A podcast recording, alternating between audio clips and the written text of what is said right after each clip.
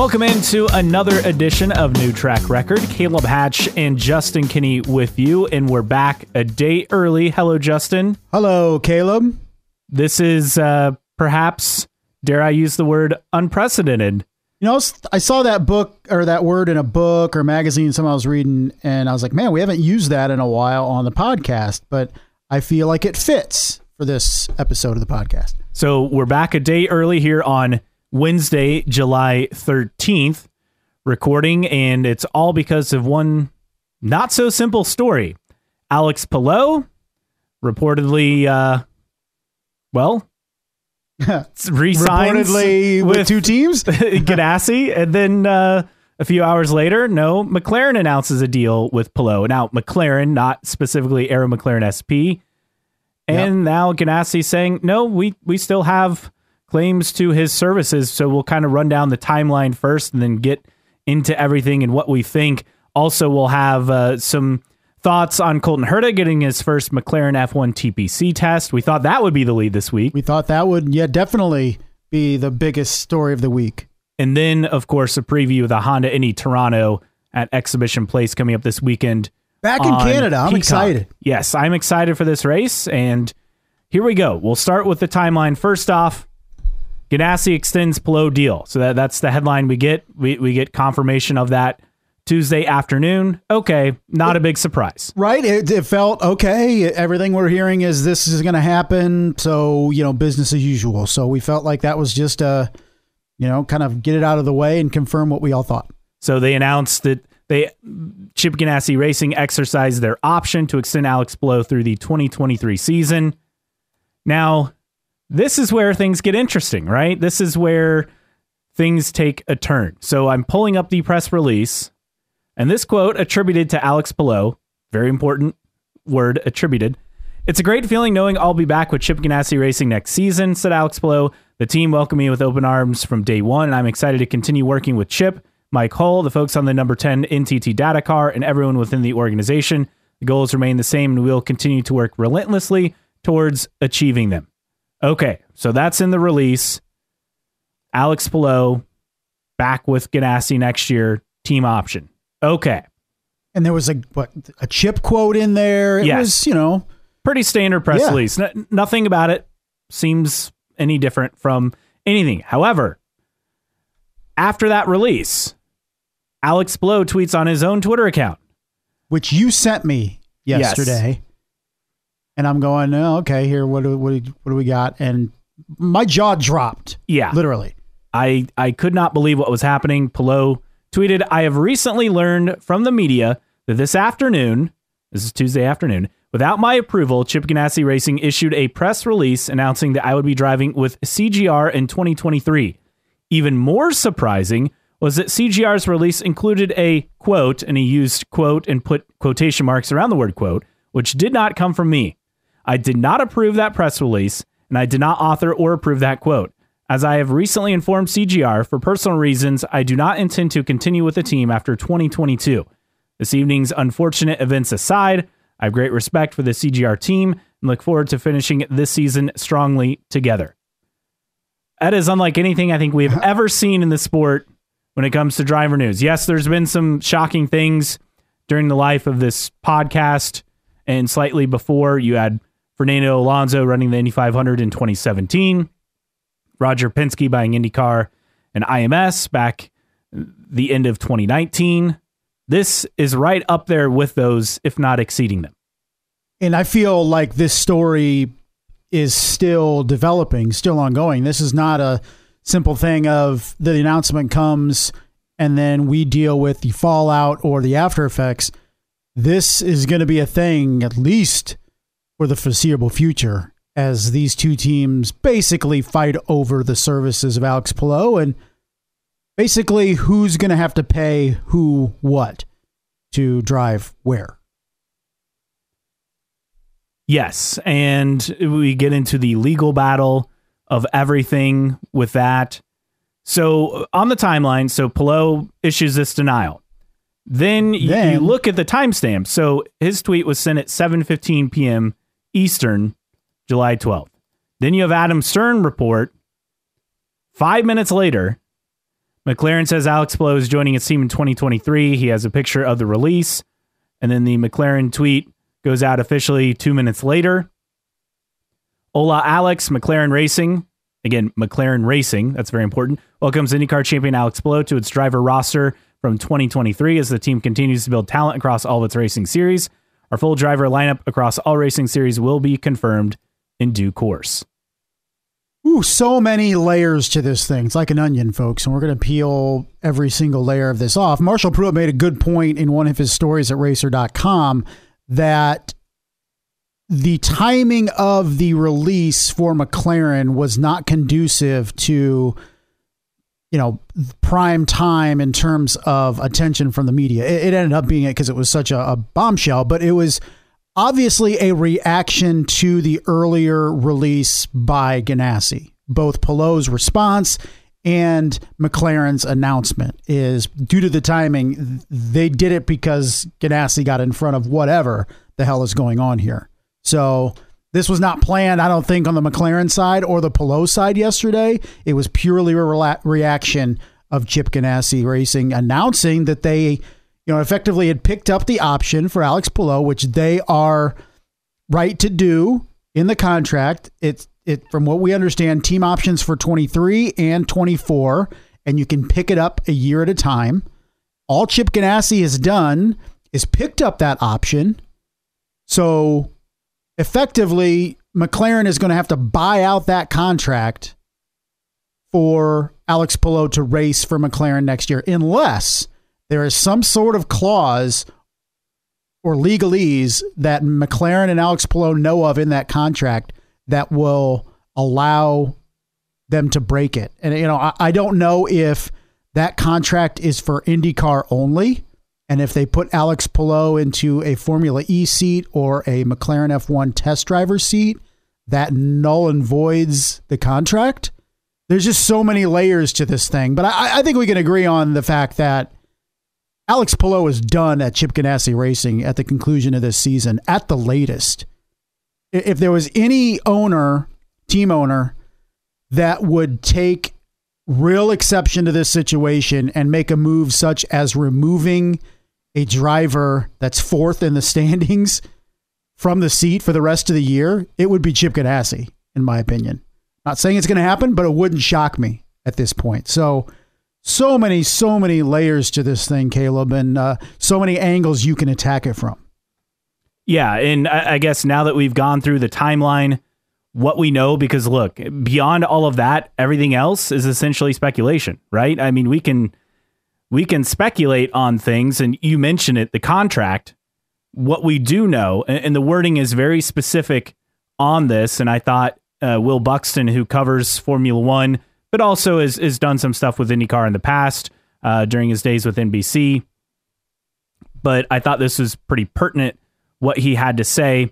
IndyCar champions automatically get the 40 points required for a super license. And the release says that he'll be on McLaren's TPC program running the 2021 F1 car. So that's the same testing of a previous car program that Colton Herta had earlier this week that he did at Portimao, and then also Pato O'Ward set to join as well. So Palou will be on that schedule.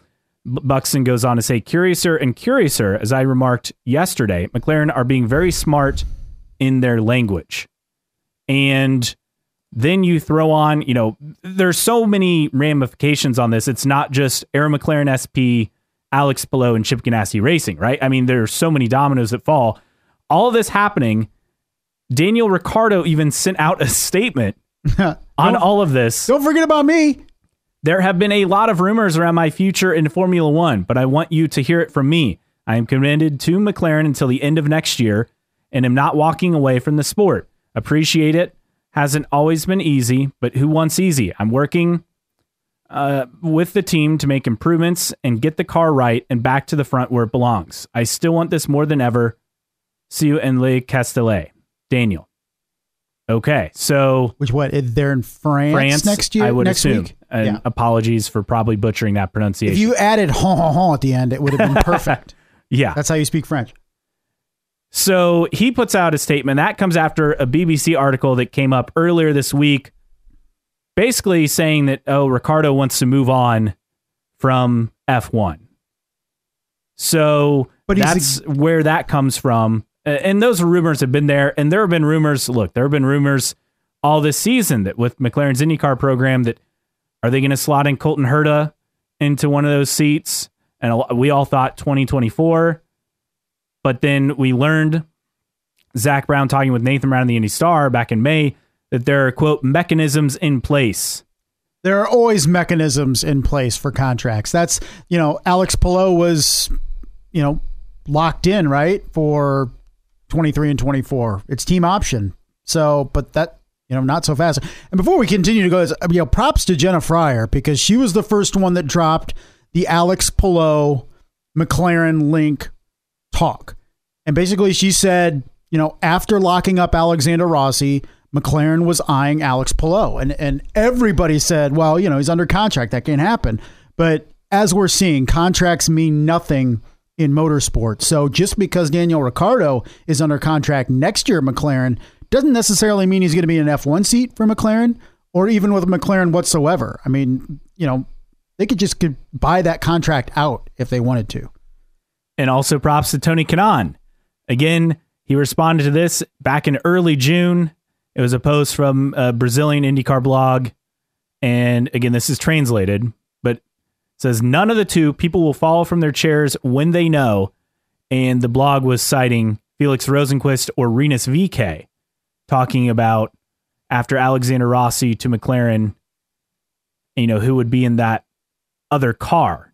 Which which because that's you, what we all thought. Right. Which if which tells you that this has been worked on for quite some time. This has been rumored, this has been discussed.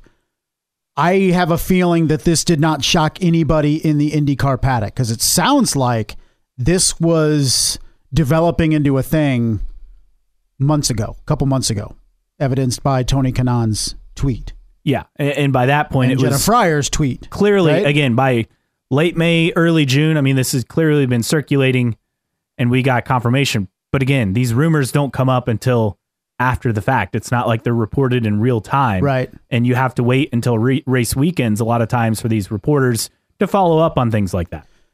Yeah, and you know, let's look at this as, as how it is. Is the f- the fact that Alex Palou is going to McLaren, I think, is very much to do with having an F1 opportunity, whether it's a Yes. test, whether it's being a test driver, whether or it's just saying this is the avenue that's better for you to try to get to Formula One.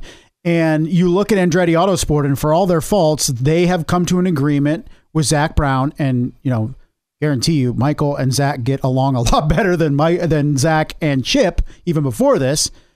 But they became they came to a deal and say, you know, yes, he's he's going to do some F1 McLaren stuff, but he's also still at Andretti Autosport, right? I think that may potential same proposal or same idea came up, and Chip Ganassi was like, "No, you're not doing that." Well, and they even doubled down on their deal. Our release today said that Alex Palou is under contract with the team through 2023. So they were very specific that no, they're not budging from this. So But that's uh, just like a mechanism that we're picking up the option, which means that you're going to have to buy it out, right? Yes, The, the the most egregious thing of the entire announcement yesterday from Chip Ganassi on Tuesday was the fact that there was a fake quote in there. And when we start understanding in the world of PR, it, it, it, uh, I guess you do this.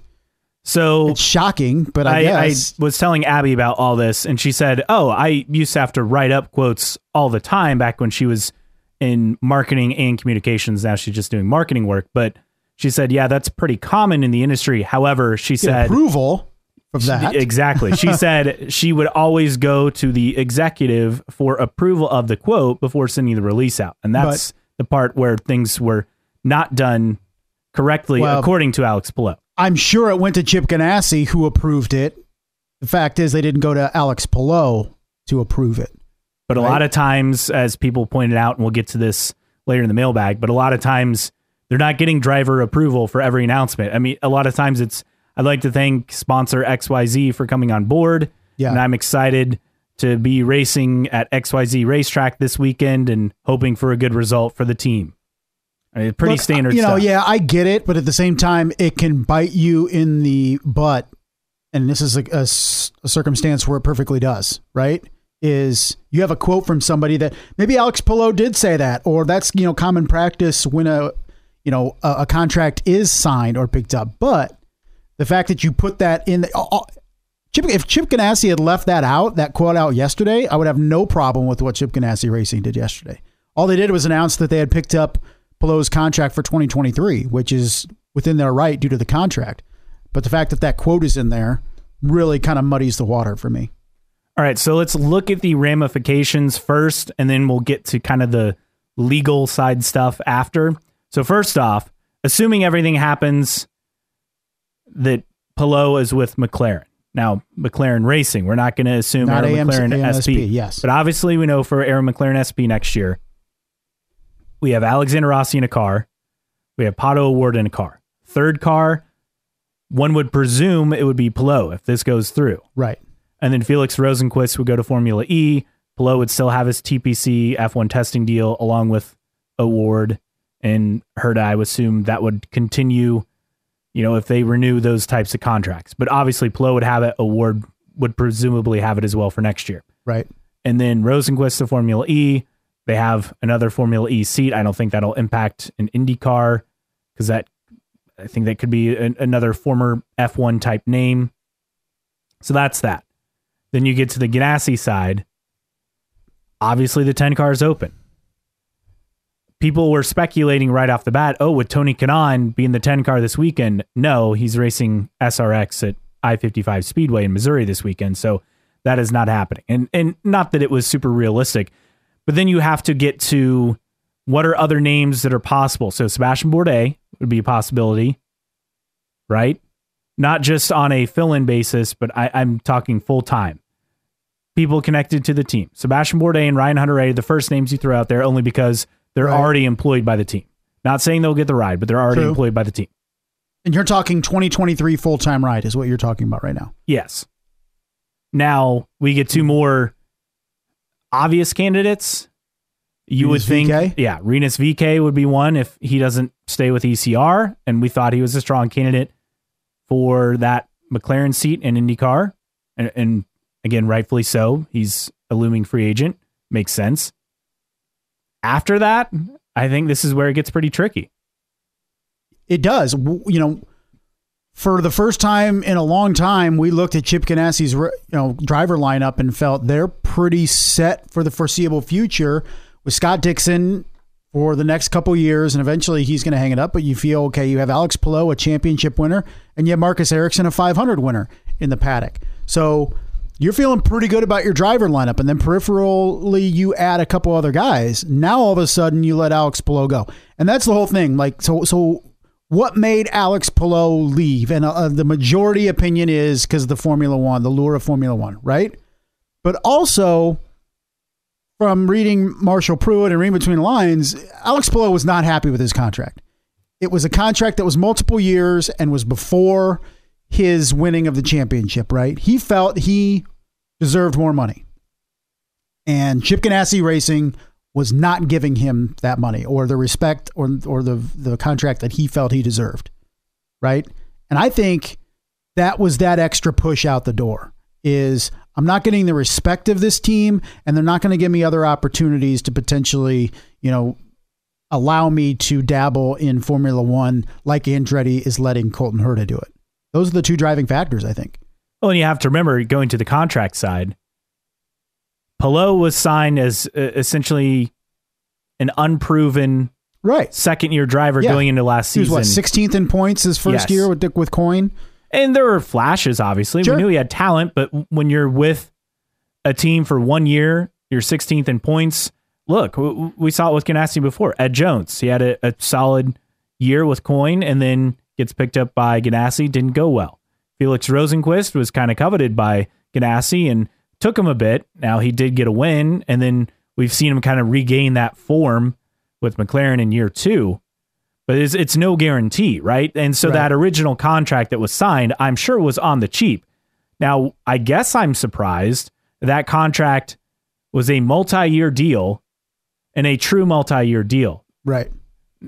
There was nothing reported that I can recall of that he was set for one year and then a, a team option or driver option for year two. So It's a true like a- multi-year deal. Yeah, it was like a two year deal with two team options for additional years.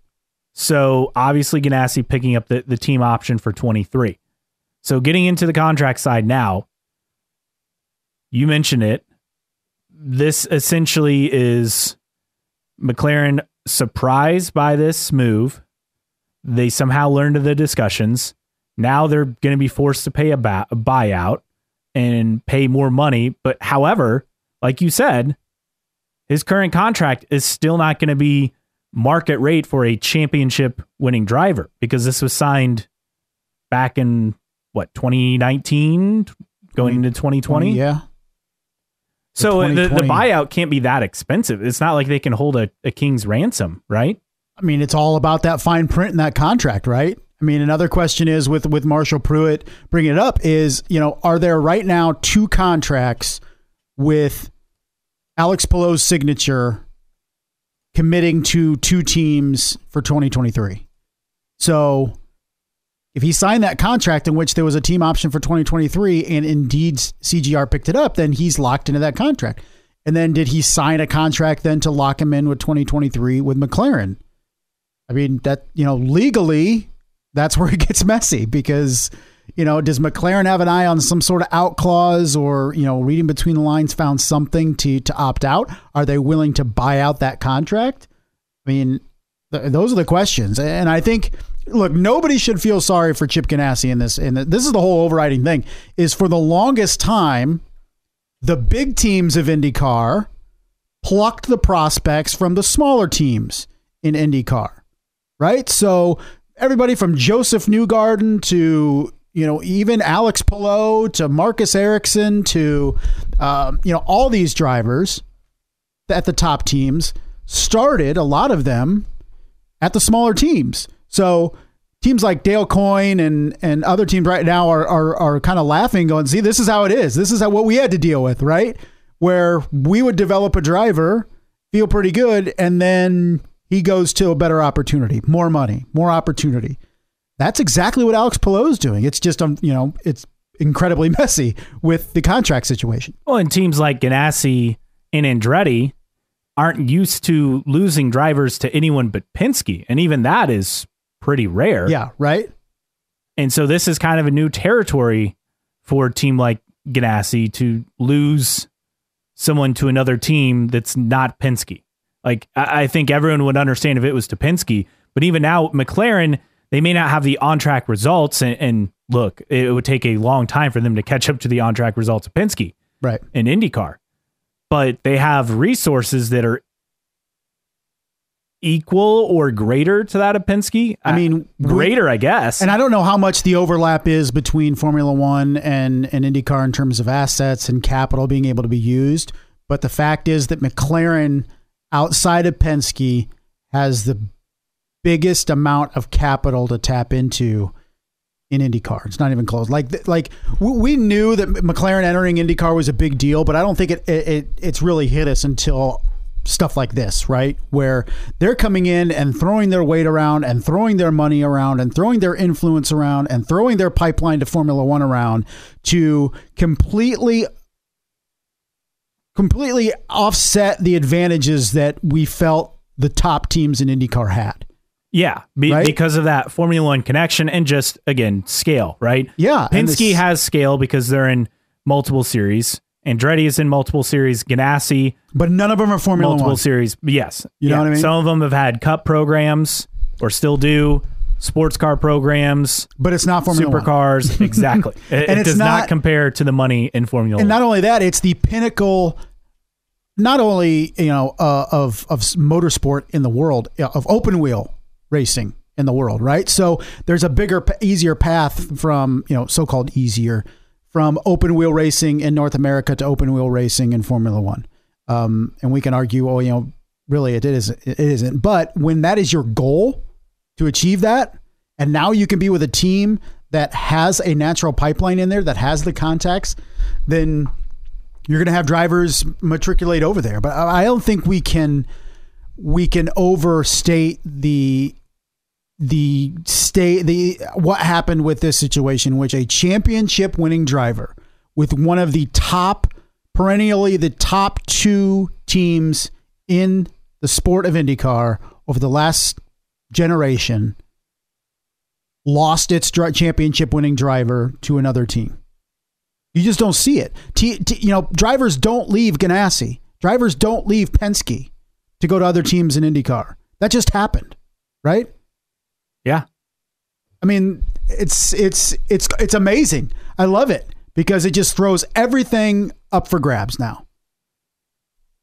Upending the status quo is is obviously going to be shocking to the system, but it's creating drama. It's it's creating not only attention among IndyCar fans and motorsports fans in the U.S. I mean this this story right. generated global attention. Yeah, and and something else, McLaren has, you know, we, we talk so much about the drama, real or contrived in Formula One and Drive to Survive is, you know, you look around in IndyCar, you know, paddock's boring, everybody's nice.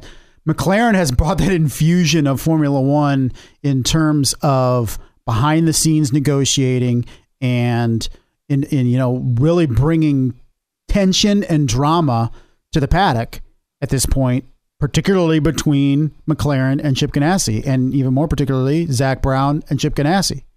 Right? And, and, here we thought Rossi going from Andretti to McLaren was their big move, you know, for 2023, right. picking up an Indy 500 driver and a multi-time championship contender, race winner. Yeah, he has struggled up up until this season, the past couple years, but still a very talented driver who was the face of a team. Right and picking him away. And here they pick away, maybe not necessarily the face of Ganassi now, but he'd become the face of Ganassi for a long time in the future. I mean, he's on the load screen of the app at the beginning of the year, right? Uh, he was the only, if I remember, the only Ganassi driver up there.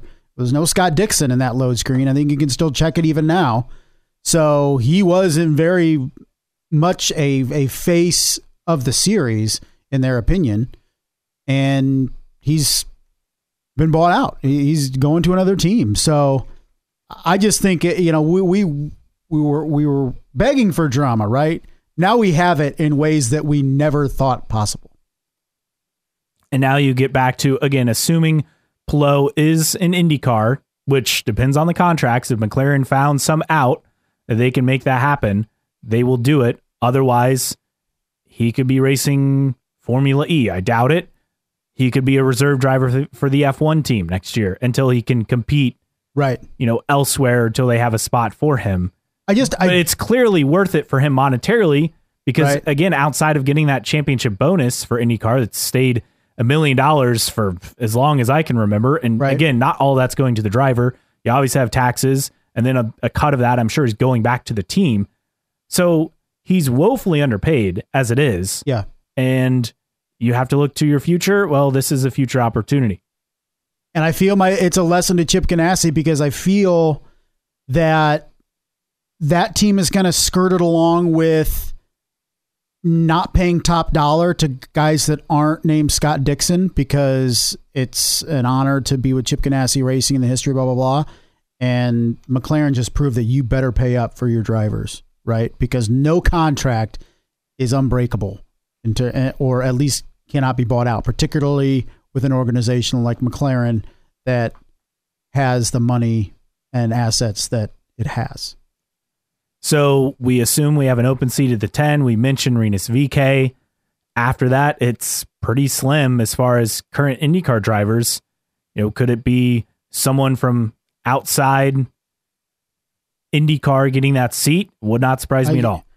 And I think, you know, Chip Ganassi is going to be aggressive now. You know, does he go after a Callum Ilott? Potentially. That's another name that's been mentioned. Um, does he try to find the next Alex Palou, so to speak, a guy that's coming up and could potentially slide in and, and surprise everybody and compete for a championship? I mean, you know, the the gloves are off, not just with Chip and Zak Brown, but I think everybody in the paddock. I think it's really going to become this is really setting a precedent that it's becoming more cutthroat in the paddock to sign talent because you have you have teams that are going to come in and not honor the gentlemanly agreements that are part of IndyCar for the longest time. They're coming in and they're going to make a splash and they're going to pursue the drivers that they want and they're not going to be, you know, turned down just because there's a contract in place for this many years. They are going to get what they want if that driver is open to you know reciprocation and is interested and this kind of proves it so i think it's going to make everybody every team in the paddock really look themselves in the mirror and say man we really need to provide for these drivers because contracts mean nothing they've upended they being Arrow McLaren SP have upended the system i'm sure their drivers are getting paid better than a lot of other drivers in the series and they're forcing teams to be more competitive not just with signing drivers, but with development, with sponsorship, with crew, with engineers. I, I mean, you got to remember they plucked Craig Hampson away right a couple years ago, and that was a big coup on the engineering side. And now they're just picking drivers away to get who they want for their lineup. And so far, it's working as far as picking who they want and who is available. So we'll see. But uh, the the next thing is obviously who will be the number 10 driver? And that's the ultimate question we'll have going into this weekend. And we'll see if any names emerge. I mean, I feel like that, that number 10 could be open as soon as Iowa, in my opinion. I don't know if it's likely. I mean, uh, who knows at this point what's going to happen, but it wouldn't shock me. I don't know if Alex Palou completes the season with CGR. Because of the different contracts, you would think he'd have to be in place, but I mean, I'm sure to, there will but could be... they sideline him and still honor the contract? Yeah. You know what I mean? I mean, are they really going to be sharing? You know, just look at the driver meetings and team meetings. You know, and going over you know so-called secrets of team. You know, all of a sudden, they're you know, I'm sure it's similar to Andretti that Rossi has kind of been pushed aside in terms of those conversations. You're not going to have those conversations now with Alex Palou. And, you know, man, you'd love to be able to watch that team meeting going into this weekend, right? Yeah. And something Jenna Fryer pointed out on Twitter I'm reminded of something Chip Ganassi has said repeatedly since selling his NASCAR team everything I have is for sale. She says, I presume that includes the existing option year or years on Palou's contract. And that's why I think CGR picked up that contract for next year. Not that they expect at this point for Alex Palou to be back with that team, but it makes it much more lucrative for CGR in terms of having to buy out that year and potentially two years. I mean, based on on the fine print, McLaren may have to buy out 23 and 24 for Alex Palou. And probably the total that cost is still less than they're paying him for next year. I mean, between the contract and the, and I'm, sh- you know, every contract has a buyout clause, or at least, you know, most contracts. So I'm sure there's a number that says to be bought out of this contract is X amount of money. And McLaren probably knows that. And McLaren sounds like is willing to pay it. One final question before we move on to Colton Herta getting his first F1 test. Do we expect Alex Palou to be with the team through the remainder of the season? I don't. I, most teams, I would say yes. I just feel like that. I feel like Chip Ganassi has a bit of spite, and he will not be afraid to exercise an option to kind of steal back the control because he's effectively lost control of this situation. I could see him to make a point, even if Alex Palou's still in the thick of a championship race, pulling him out of the seat, which would just be amazing for drama. I would love it. We'll find out again this weekend as IndyCar is at Toronto. If Palou is there, I presume he will be. I presume he'll be driving, but the future of that ride, I expect him to finish out the season. I don't really have doubts, but like you said, it may not be up to Palou on that. It, it may right? be up to attorneys and contracts and things of that nature. Obviously, Palou will have to be paid out. Otherwise, then you'll have a separate lawsuit. but there is a, a lot at play here. Okay, the story we thought would be the lead this week. Colton Herta gets his first TPC McLaren F1 test, the testing of a previous car, as he was in Portimao to test the McLaren MCL 35M, last year's uh, F1 entry for the Papaya team. Quite impressed was the quote that McLaren officials had on Colton Herta in his test. He got two days of testing, Monday and Tuesday. So things went presumably quite well for Herta on the test. Obviously, we won't know of any further testing until after the summer F1 break, which we would expect he would be a strong candidate to participate in FP1 at COTA coming up in October. That'll be exciting, and every all indications were McLaren was very impressed with what Colton Herta did uh, at Portimao. So, you know, it will always seem to go back and forth between Herta and and Pato O'Ward. So, um, I guess Herta is in the command seat right now in terms of that having that edge. 162 laps on the course over two days, over 460 miles. And Andreas Seidl uh, was impressed with his fitness approach to get the most out of the seat time. They will compare the data again, different time of year between last year's race and now with the uh, Portuguese Grand Prix.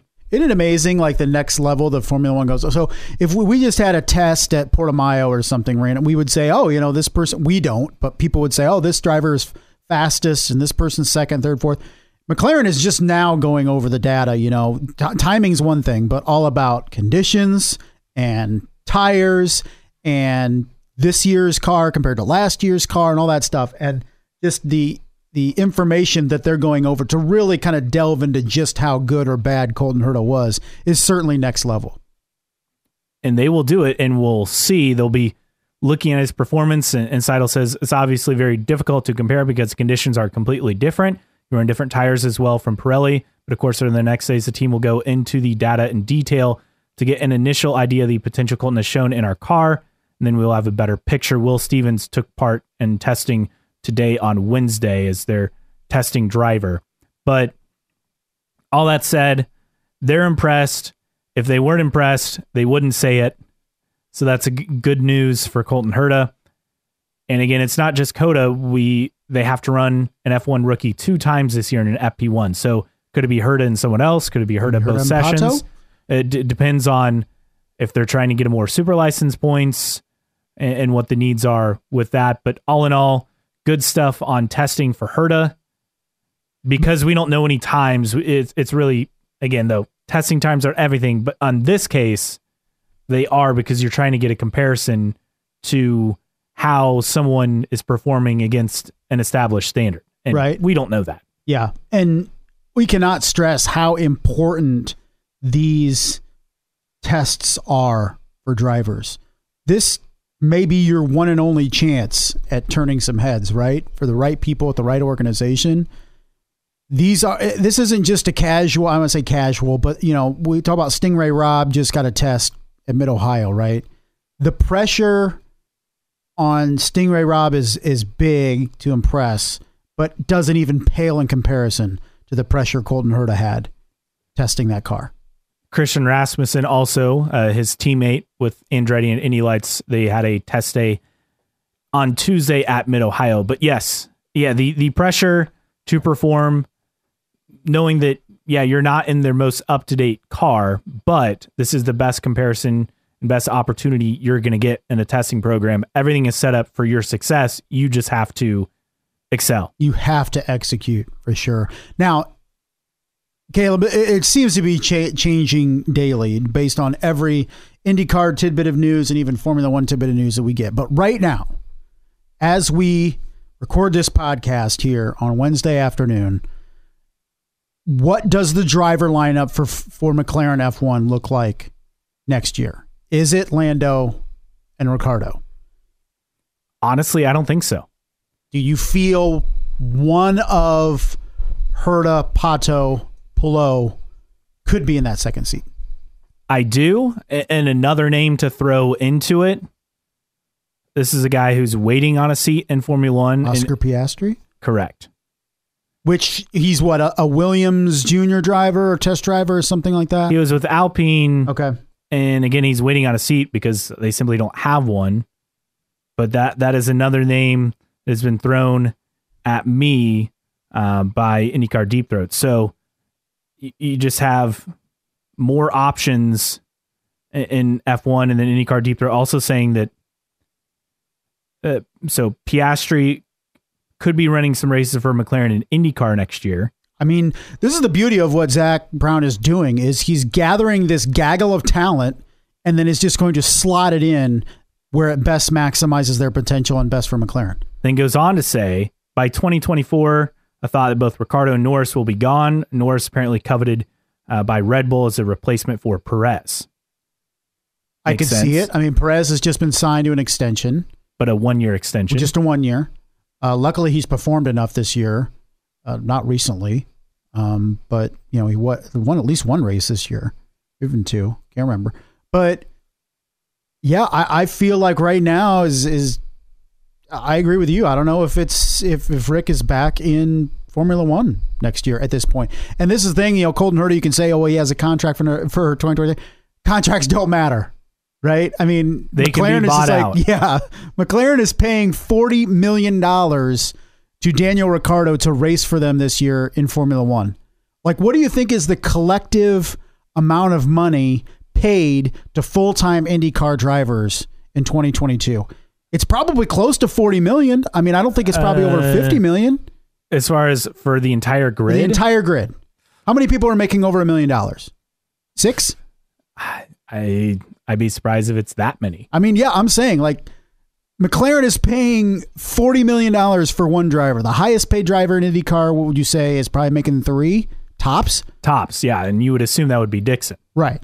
So we're talking about an astronomical amount of money that McLaren could throw. They're not going to pay a driver 40 million in IndyCar, obviously, but you know, they could pay three million to somebody.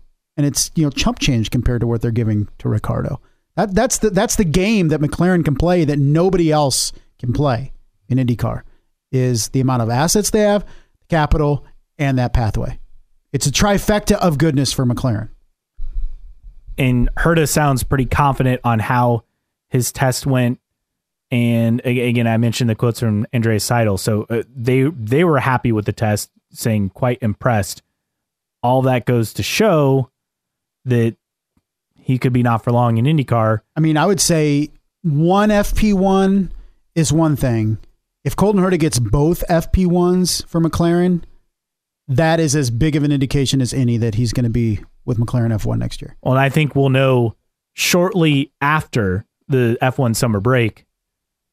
So late August when they come back, I think we'll know our answer on Ricciardo for next year. Uh, yeah, I think a lot of stuff will happen either before or during the summer break for Formula One. Okay, time now to preview the Honda Indy Oh, Toronto. there's a race this weekend? Yeah. Wow. Yeah. And there's a lot to get to, not just on the track, but off the track for this weekend. First off, this race on Peacock. Oh, here we go. Here we go. okay. the first uh, Peacock and only Peacock exclusive It doesn't, race of the year. I don't mind it. You don't mind it. no. But a certain, and I think minority of people, vocal minority, it bothers them. That's how that works. It's usually always a vocal minority. So, first, we'll start with the Peacock angle. Again, only $5 a month. There might even be a seven day free trial. So, you could just get it for that. But you need Peacock Premium if I if I'm not You need the five dollar one. Yes, You- yeah, it's you not the have to free. have- yeah, that option. Okay. So, you can download the app, watch on your smartphone, tablet, on your smart TV, or if you have like a Roku or Apple TV, Google uh, hard, Fire folks. Stick. Uh, again, it, it's very My- easy to get. sixty-five year old parents have multiple Fire Sticks. They know how to operate them. It's not rocket science. Okay. If you have Netflix on your device, you can get Peacock Yes. on your device. Yes, very much so. And look, okay, five dollars a month. You know, you can you can complain about that. Your cable package, if you divided it by how much you pay by the channels you actually watch, you're probably paying five dollars a month for certain channels. It's not that big Easily, Of a deal, ESPN, right? you're you're paying probably like twelve to fifteen dollars. yeah, a month. based on your you know cable package, those you know whether it's Dish or Xfinity or whatever, they have to pay you know per person a fee to those networks. So it's not that big of a deal, folks. All right, so here's some other options courtesy of Necktie, Arni Sribhen of IndyCar Communications. Uh, if you have Xfinity cable or internet, Peacock Premium is currently included for all Xfinity Flex customers and Xfinity X1 and video customers who have a subscription to Xfinity Internet or Digital Starter TV or equivalent. This also works if you have Cox Communications Contour service, so it's included for a lot of you. Uh, that's a good a good starting point for that. All right. So then we get to things on the track. Our three key stats plus some bonus stats from Chad 200. First off, Power, three wins, two poles, 162 laps led. The last three finishes 21st, 18th, and 18th. Woo. Elio finished second in three of last six races here. Simon, last three finishes here are fifth, second, and first, where he won from pole back in uh, 2019. And then bonus stats Sunday marks 1,099 days since the last IndyCar race in Toronto. 10 drivers were in that last race. Half are with different teams now. Rodolfo Gonzalez has led more laps at Toronto than Rossi, Rosenqvist, Ericsson, Herta, Sato, and Daly combined. Oh, Rodolfo was, was amazing at Toronto, which, I mean, we anticipate a decent crowd, but we haven't heard anything. And I don't know if, you know, that's good, bad, or indifferent. I guess we'll see. But it sounds like, you know, from the quotes that we we read this week and seen, in terms of the the size of the pit lane and how um, Green Savoree Promotions have made adjustments to accommodate the what 25 full timers that we're going to have this weekend in Toronto. But there was also quotes about working to make the pit lane as large for as many as 30 cars in the future. So plans being made for Toronto for the future for a race that you know in the in the middle of COVID we felt does it ever return to Toronto. So some good news. Hopefully some people show out and show up this weekend.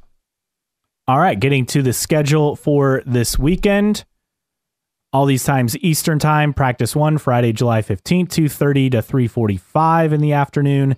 Again, everything on Peacock, IndyCar Live for international viewers who don't have access to a streaming platform, SiriusXM IndyCar Radio. Same platforms for all of this. Uh, Saturday, 10 to 11 a.m., practice two for IndyCar. Qualifying, 2 o'clock to 3.15 in the afternoon on Saturday. Warm up, 10.55 to 11.25 Sunday morning. And then the race, the broadcast window, 3 to 6 p.m. Again, only on Peacock, no USA, no IndyCar, uh, or excuse me, NBC this weekend. And 320 uh, approximately the green flag time listed on IndyCar.com. I'm sure that will be like 327 or something more specific. Sure, sure. Be sure to be tuned in around 320 or so for Is that the when race. the broadcast starts or three, Three o'clock? o'clock. And they said what three minutes of commercials between Yes. the start of pre-race and the start of the race. So basically one break. Well, no, no. That's three minutes total.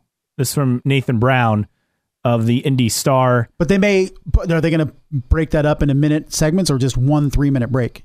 What I'm Probably break it up in, into segments, but it'll be limited commercial interruption for this weekend on Peacock. So three minutes total uh, for this weekend. I guess I mean I don't know. The commercials don't really bother me as much as other people. I mean that's a whole different conversation. But I watched last Mid Ohio race delay on Peacock because I forgot to set my DVR, and every commercial break was like a minute long. And that was it. Now it was because it was recorded and they got rid of you know the four, three, four, five minute break and just replaced it for one minute. But I, I just I I can't understand. I got to pay the bills, right? I just I don't understand. You know, people are so spoiled by Formula One, but you know that's a discussion for another time. But it's good for at least between the pre-race and the start of the race, minimal interruption. Yes, for sure. And we'll see how this goes. But look, if they were going to put a race on Peacock, unfortunately, it's probably going to be this one just for fear of cancellation at the time when the schedule came out.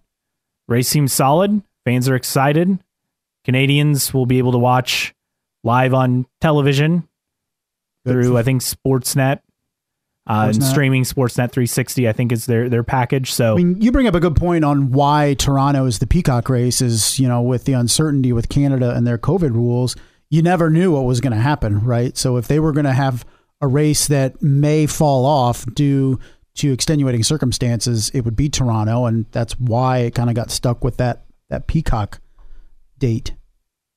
Another note again, entry list not out as we're recording on Wednesday afternoon, but Takuma Sato will have Deloitte on the side pods for his entry this weekend. And Team Penske also earlier released um, their their uh, what am I trying to say? Their their liveries for the weekend. I was drawing a blank, but their liveries for the weekend and taking a look at who is in what car this weekend for Toronto.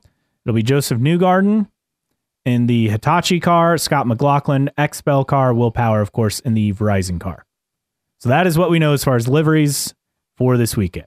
And I would presume that DHL will be on the side pods for Grosjean this weekend as well for Andretti because they've already touted some events with DHL in Toronto. There you go. All about right. that? All that said, time to uh, pick a race winner. Man. What if I said Alex Palou? um no, but I'm gonna go I will go Man, it's tough not to go with a Penske driver, you know, winning six of nine races. And with the fact that we haven't been to Toronto and going on three years, is you know, I feel like experience is going to be key at Toronto. Um, I'm not going to think too far outside the box, and I'm going to go with Josef Newgarden. For a fourth win of the season. Yeah, fourth Wow. win. You know, I'm tempted to pick Newgarden, but between Penske and Andretti, I feel like they have the two best street course programs as far as raw speed. I'm going to go with Colton Herta to rebound and pick Okay. up a win. Well, trust me. I mean, the the the person that loves the uh, attention that uh, McLaren and Chip Ganassi Racing are getting over the this week is is Michael Andretti and Andretti Autosport. They could they could deserve to have the spotlight off them after what happened at Mid Ohio, and we'll see if they can bounce back this weekend. Yeah, first we've we brought it up because well, there's nothing new on that front. Plenty new for some other teams in IndyCar. It's wild how quickly things change from week to week. It's amazing. Love it. So, you know, looking forward to to Toronto and you know, I we we, think, you know, considering Canada hotbed of uh IndyCar racing, discussions at some point getting a second race up in Canada. Hopefully, the response is pretty good this weekend in terms of people showing up after a couple year hiatus. If you agree or disagree with our picks or anything we've had to say about Herta, the Palou drama, we'd love for you to interact with us. You can find us on social media. Our Twitter handle is IndyCar Podcast. On Facebook, like us, to search for New Track Record. You can also email us your IndyCar questions, comments, or rants. New Track Record Podcast at gmail.com. Check out the website, newtrackrecordpodcast.com. While you're there, sign up for the email list so you never miss an episode or any special announcements. And you can join us on Patreon. Thanks to Xavier and Rob and others who have joined us. Patreon.com slash new track record. We have four different supporter tiers starting at as little as a dollar per month for you. And as always, you can find us on your favorite podcasting platform and follow us for free on Apple Podcasts, Spotify, Google Podcasts, Overcast, Castbox, or wherever you find your podcasts. Okay, Justin, Yes, mailbag time. A lot to get to, I'm sure. yes. A whole lot to get to, and we're going to go back to last week before all the craziness of the past couple of days. And starting off on the mailbag, this from Stealth 1014. The poll on most to blame for Andretti Autosport's recent struggles. So there that topic comes back into play.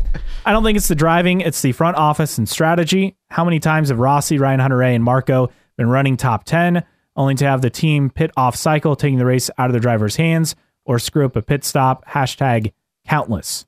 Yeah, that seemed to bite Marco quite a bit back in the day.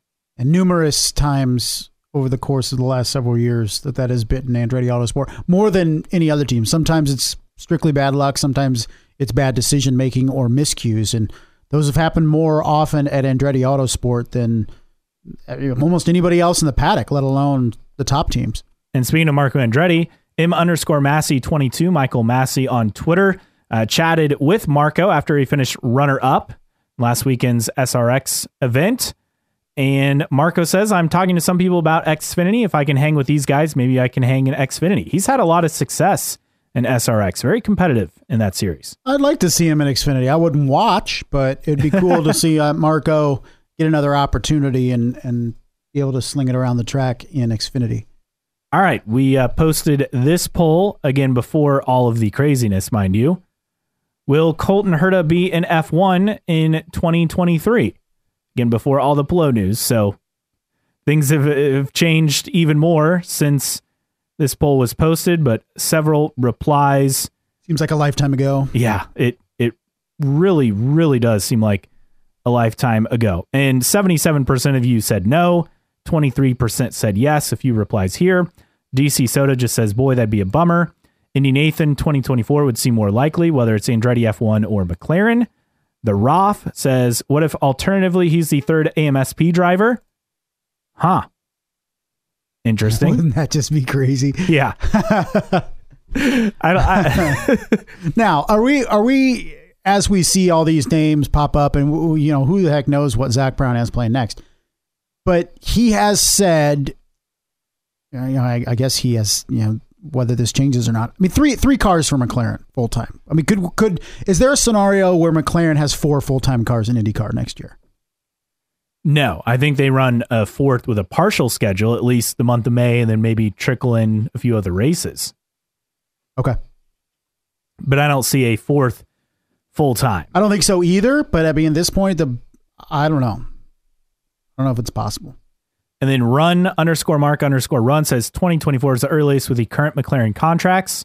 Yeah. Contracts mean nothing. Current. Current, the key word there. Uh, this from R. Cole wanted to bump this up. Hashtag random driver. He posted this back on the 14th of March, 2020. Uh, someone, uh, he sent a, a, a, photo of Rodolfo Lavin, last week's split air driver of the week, in the uh, Corona car. So shout out to Rob. Pretty look, good throwback. looking car, too. Yes. All right. You posted this and got some good responses. In honor of Honda Indy Toronto's triumphant return to hosting IndyCar this weekend, what's your favorite all time Canadian race? Scuba Steve 85 says Toronto 2001. Michael's lap one contact that led to an off sequence strategy call that brought home his seventh Toronto victory. P. Gaynor 14 said Edmonton 2010. Elio confronting uh, IndyCar officials, as you recall. Yep. And then Vicky Lynn 26 said, My hubby and I were there. That was crazy. What was your favorite Canadian race? Mine? Yes. I would have, have to. What's that? Do you ha- do you have one? I don't. I mean, no, not offhand. I would say in terms of memories, the the Elio one kind of sticks in my my mind now after somebody mentioned it. But what about you?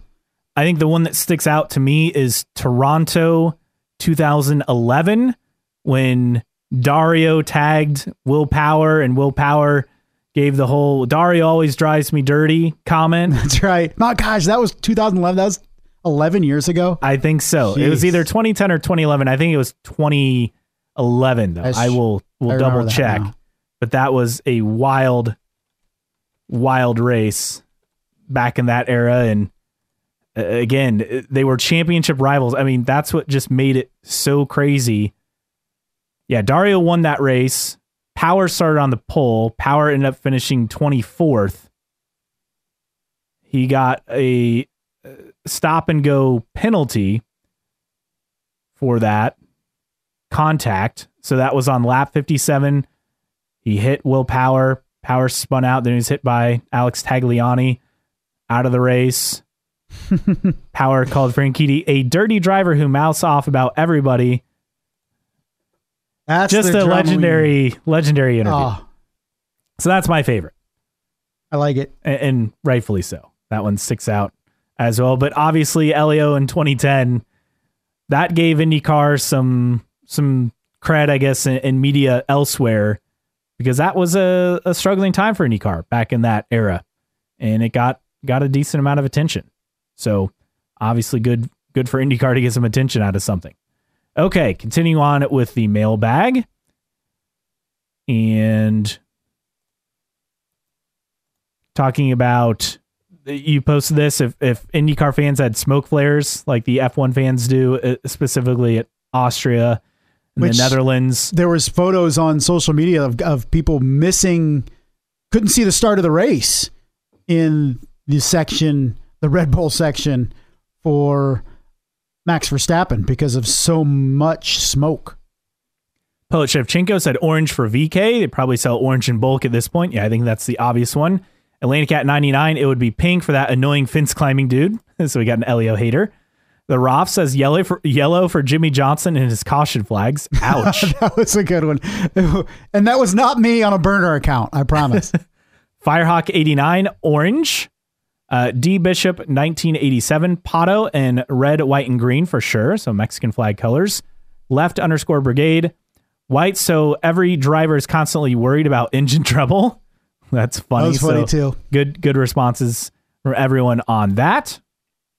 All right, now we get to the uh, Alex Palou stuff. These are replies to Alex Palou's uh, tweet, and we just posted the uh, emoji of the head exploding because, well, that's what that felt like. DC Soda says, and here we thought Andretti didn't have it together. Holy crap. Yeah. Hunter's Way 67. This is nuclear war. Holy crap. Who takes the number 10 car? Ilott, Malukas, Lundgaard. My hope would be for Bourdais. I know he's no kid anymore, but I'd love to see him get a shot in a top flight Indy car. And he adds, I can't believe I forgot VeeKay. It's a possibility for the number 10. I'd love to see Bourdais get it just to have that opportunity. Right. And he's under Ganassi under contract in Yeah. the sports car side. Sports cars makes sense. Poet Shevchenko, silly season after today. And it's a gif of an atomic bomb going off. Arkol says, uh, survey says drama. Bauer Racing, this is going to be excellent. I agree. Zach C8771, Palou wants that F1 pipeline in his life. Yeah, I think that is the key part in all of this is just having that connection. And then more replies talking about the Adam Stern tweet on what what went down and Palou now announced to McLaren.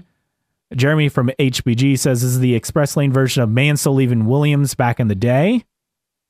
Honestly, I, I can't say I remember that. I mean, I was alive No. for it, but I don't remember it. But I'm sure it was Bit wild. before our time. Yeah, But everything we've we've heard and seen, it was definitely huge. But I mean, that's a Formula One world champion coming to IndyCar. This is a IndyCar champion going to another team. So, um, little comparing apples and oranges a little bit. Nick J. Fletcher breaking Chip Ganassi Racing has signed Zak Brown to drive the number 10 in 2023. That's pretty funny. I just need. I, I want to see Chip and Zak have some sort of altercation. I don't even need to. Doesn't even need to be physical. I just need a yelling match between the two. Jeremy from HBG, my best uneducated guess in this whole mess is Palou has a clause, gives him a buyout to go to F1. The rest is Chip throwing a tantrum. Yeah, I, I guess that is what I would speculate as far as him being able to get out of this. Right. I mean, it brings up an interesting question is this is a rivalry that has been boiling, continues to boil and is based in in actual dislike. And what's the last rivalry in IndyCar between two drivers, teams, team owners, whatever of this stature that was really really based on not liking each other. Because for for you know we've talked so much over the past you know decade or so is everybody's nice, everybody gets along, all that stuff. You know, in the heyday of of IndyCar and CART, I'm sure it was a thing, but not in recent memory. You post this fake quotes get you fired in journalism and PR realm. Is this a fake Alex Palou quote? Was it a quote given a while ago and put in the can by Ganassi PR? And uh, some responses here. Hunter's Way 67. TK called it. He said Jaws would drop when we found out it was going to be the third McLaren car. Um, Jeremy from HBG, maybe Chip wrote it. Uh, probably not. He probably just signed Chip probably on it. approved it. Yes. And then this kind of follows up with that. And we have a lot of good responses here for two guys talking about us with backgrounds in journalism and news media. The most astounding thing out of yesterday came from Marshall Pruett mentioning an article that motor racing teams sometimes make up fake quotes for press releases. It shocked me at first, but then when I learned, oh, people write the quote out, but then it usually gets approved. Okay, Right. that I can That was understand. the missing piece of this. I mean, you know, yeah, Not I come from a different context. world, but for sure. yeah, it- we come from a world where you would never make up a quote. You would have to have a quote from someone talking to you to be able to run a quote. Yeah, I mean, it was a fireable offense to take a fake. I mean, make up a fake quote for sure. But having that context, it's still a surprising the lack of approval. At least that is what Palou is alluding to in this case.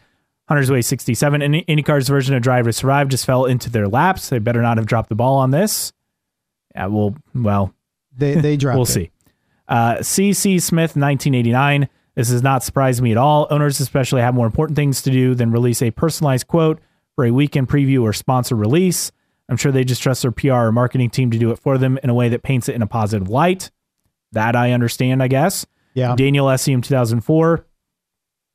All PR groups for every sports team or organization make up quotes for their athletes. Anytime you see a press release, those lovely crafted words from an athlete that can barely cobble together a sentence with a camera in their face were from PR. Uh, IndyCar Chick says you really shouldn't be that surprised. The athletes aren't just sitting around waiting to give quotes for press releases.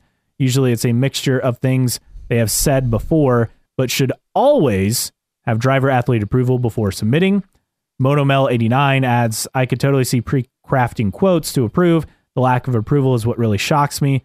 But also, I don't know many people outside of the US, Canada who use folks like CGR did in that Palou quote. So maybe they need to work on their Palou voice a bit. LOL. I could see Good that. point there. for Sure. Yeah. Tyler underscore Allen. So much for integrity and credibility. Where do these PR people learn it's okay to do that? Uh, one, Hugo Gimp. PR people do this all the time. Think it is bad in racing. Try writing the political world. Uh, yeah, I'd, I'd rather not. I'd ra- rather not. And Tarkov says, uh, yeah, that's how press releases work. Actually, the person who the quote is attributed to does see it and approve it, though, and that didn't happen here. If Alex is to be, be believed, so that that is the disconnect on that. And there are a few other um, responses on that. Marshall Pruett saying, very much a case of individual preference. Some drivers owners don't care, don't want to be bothered with giving approving quotes every week, and some don't want a single word to go live without full oversight. As an aside, I assume every quote in a racing release is from PR. That- That's true. And then mixed up says they always get approved. That's the one single screw up here. Sounds like CGR push go on the release. They would have done normally to force the issue and should have removed the quotes. Yeah, that would have changed this quite a bit. Yes. He still probably would have been upset, but Not the the, quote would not have been attributed to him. absolutely. And then we got this also from Steve uh, Wittich. He sent to us. I went back and checked once. Dixon gave the same pre race quote for Mid Ohio six years in a row. I like that IndyCar has started to ask them to do the video quotes instead. so that is wild. Yeah, and I just I, unfortunately it's just a I look, I get lack of time and being able to do all that, but it's just it's a bad precedent. I don't like the fact that somebody else is writing quotes for somebody else. It's just I, I guess uh, once again going back on my journalism background and working in newspapers for the better part of 15 years, almost 20 years, is just something that you know just doesn't sit right with me and I, I, understand la- lack of time and all that. It's just I would feel better if people didn't do it. Yeah, I I agree. Now, not that I'm expecting uh, drivers to sit around and say, "Here's what I want to say," but Right. the approval part, I, I guess that part is the part that really shocks me the most. I mean, it's just a bunch of sh- basically though that we understand the press releases are basically sh- written by shills anyway, basically making everything sound great and fine and happy go lucky. it's corporate speak. Right. It's corporate shills, basically, is what it is. And as a journalist in my previous life, we would try not to use any quotes out of press releases if we had the opportunity to get other quotes. And that was just how I directed it. I know in a in a, in the heat of the moment, right? You're on deadline, have to use whatever you can, but I would just steer clear of using uh, quotes directly from a press release. And we got this from Jaren Dimendal. And again, this is translated from Dutch. So apologies if any of this is mistranslated, but uh, talking about, you know, background in media and the, the whole made up quotes. Uh, in the middle of Palougate, it is extremely fascinating. This detail causes so much fuss. Almost every quote in every press release is formulated by a PR professional rather than by the person quoted. But maybe this is also professional uh, information I know. It says deformation, but that's not really like a, a word for us. So I think information, I think, is probably the correct word Yeah. with that. I mean, I understand it. I just don't like it. Yeah, I, I agree. And then last one, this from Rock Vam D. Why would Palou want to leave a race team that is putting most of its drivers in the top five to 10 every week to go to a team having major reliability issues? Two words Formula One. I'd say three words Formula One, money. Yes. I was going to say and money, but yeah. Yes. Correct. No, yeah. Two not, big reasons. not uh, necessarily he's getting Formula One, one Formula One money, but just the possibility He's getting more money. opportunity and a lot more money than he's making now. Yep. All right, that wraps up the mailbag. As always, you can send us your tweets, Facebook messages, snail mail, or email us your questions, comments, rants, manifestos that you have regarding IndyCar each and every Remember- week. I want to get a manifesto. Somebody send us like a just The loose, IndyCar mani- manifesto. Yeah, just a loose notebook that's filled cover to cover on some sort of rambling manifesto on whatever IndyCar topic you desire.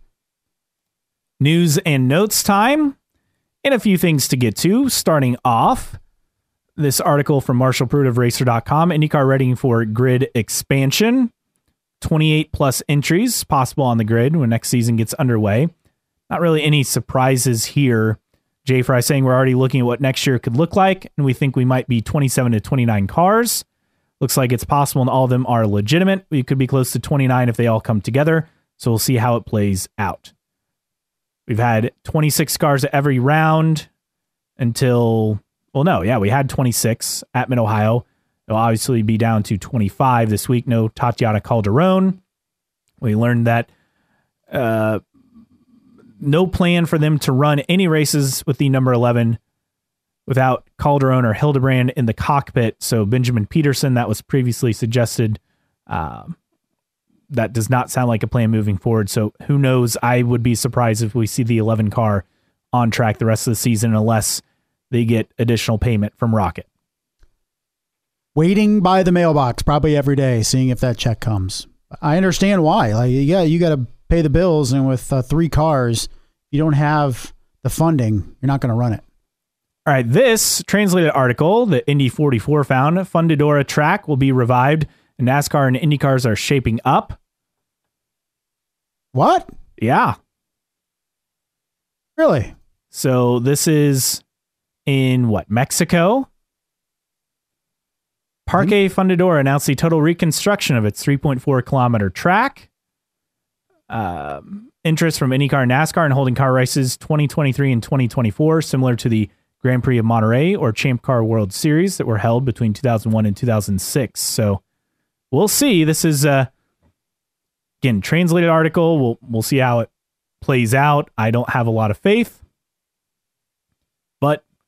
this is uh, an option. So you look at where this track is.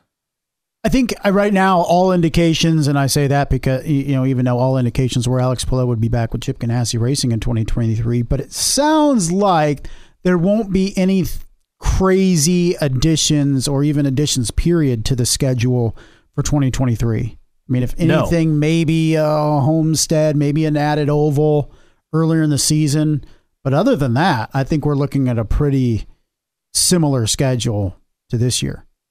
Yeah, so this is the track that hosted uh, Champ Car again, 2001 to 2006 in Monterrey. So this is the hometown of Pato O'Ward. So all that makes sense. It's just, you know, are there any legs to this beyond just this article? But they're looking at a rebuild of the track. It's a park. Construction would begin this Sunday to conclude in October. 24 million peso investment.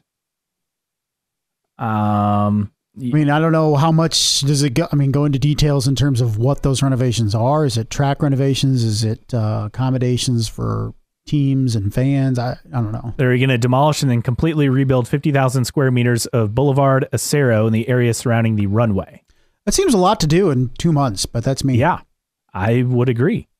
But hey, you know, Cup NASCAR is going to make a Chicago street race work. So who am I to doubt anything at this point? I have my doubts, but this would be really cool because IndyCar having a race in Mexico would be very, very exciting.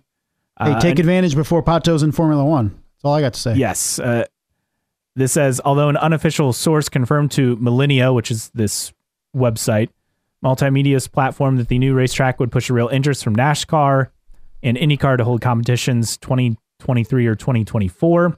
Quote says, everything indicates that the intention is to leave the track in these conditions and that the races could return to Fundador at some point.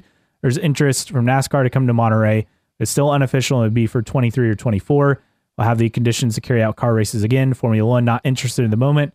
NASCAR and IndyCar being explored, according to a state government source.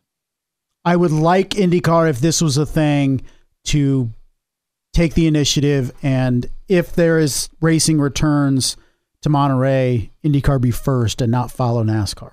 Yes. And again, like you said, get this in before Pato O'Ward potentially has gone to Formula One. It's a track around a park. It, I mean, Track around a park sells itself. yes, we'll we'll see how it works, but it's in the heart of the city, so access getting there not an issue. Good. So we'll see how that works, but that is a possibility. And one other note Scott McLaughlin got to throw out the first pitch at the Cubs game the other And night. a pretty good pitch, too, from what I saw. got it over the plate. Yeah. That's key. It was not a 50 cent like first pitch. No. And if you've seen it, Or you've seen it. who's who's the lady um, who had another terrible first pitch? Another Yeah, singer, I remember she hit. Carly Rae Jepsen. That's who it was. Okay, yeah, it's, that's who it was. I remember that one too. All right, time for tweets of the week. And oh wait, one more note: Logan Sargent and Carlin Racing. Yeah, you remember that name. He now won the Austrian feature race. Did you see how he won that? He finished fourth. but there was a disqualification Several. and a penalty, was a so he moved up. He ended up winning the race. He wasn't even on the podium, but then ended up winning the race. So that's back to back wins for Logan Sargent. Yes, that is correct. He's second in F2 points.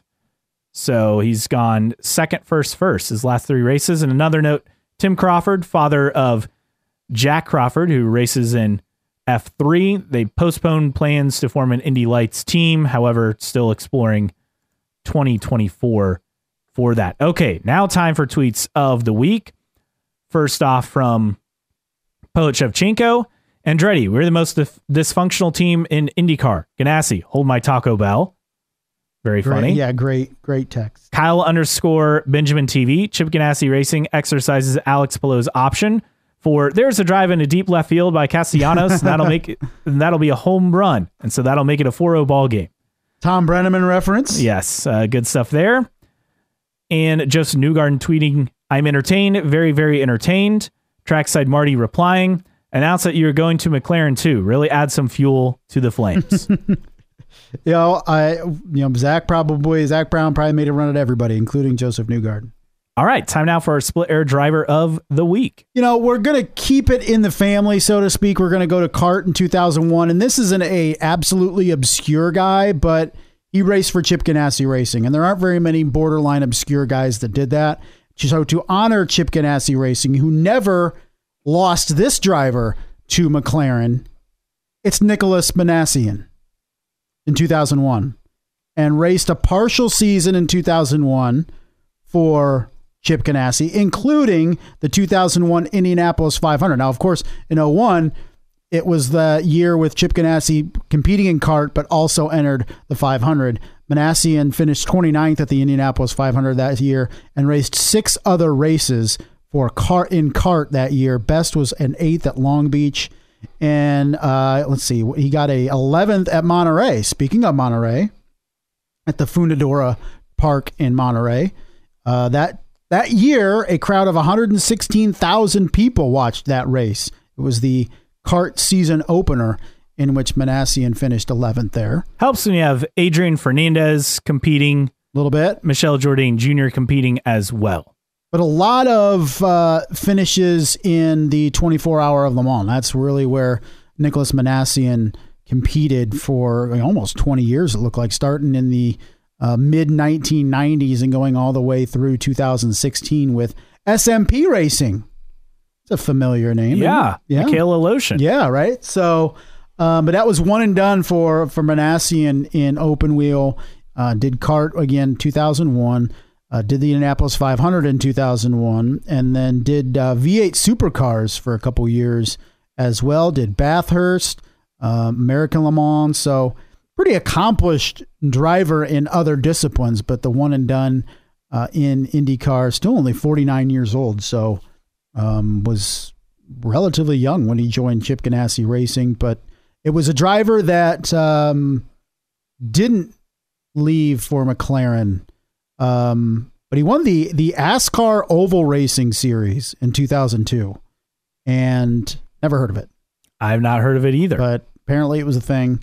Um, but um, he was unable to secure a Formula One drive for that 01 season. So his backup plan was Chip Ganassi Racing in 2001. So uh, competed with Bruno Junqueira. Uh, they both, the pole sitter, I believe, in yeah, 2001 for the Indy 500. Both of them raced in F3000 in the late 90s. So they knew each other then and then were teammates, at least for partial season in CART uh, with Chip Ganassi Racing. But like I said, keeping the family a little bit, talk some Chip Ganassi Racing, and uh, this week's random split era driver of the week, Mr. Nicolas Minassian. And to correct myself, that was Scott Sharp, the pole sitter in 2001. Oh, we remember how that yeah, went. Yeah, we do. I'm not sure how I got that mixed up, but uh, yes, and, a random split era driver of the week that I've actually heard of. Yeah, right. I felt I wasn't going to look too too far because what I did is I just went to Chip Ganassi Racing's drivers and felt I got to find something here, and uh, went with Minassian. It, it felt it, it fit fit the mood this week. For sure. All right. Well, that wraps up this week's episode. We'll be back next week to recap the Honda Indy Toronto and any other drama that comes out of this weekend. I'm sure there is plenty that come come out of this weekend, and we'll know a lot more with all this Palou, Ganassi, McLaren mess. That is next week on New Track Record Podcast.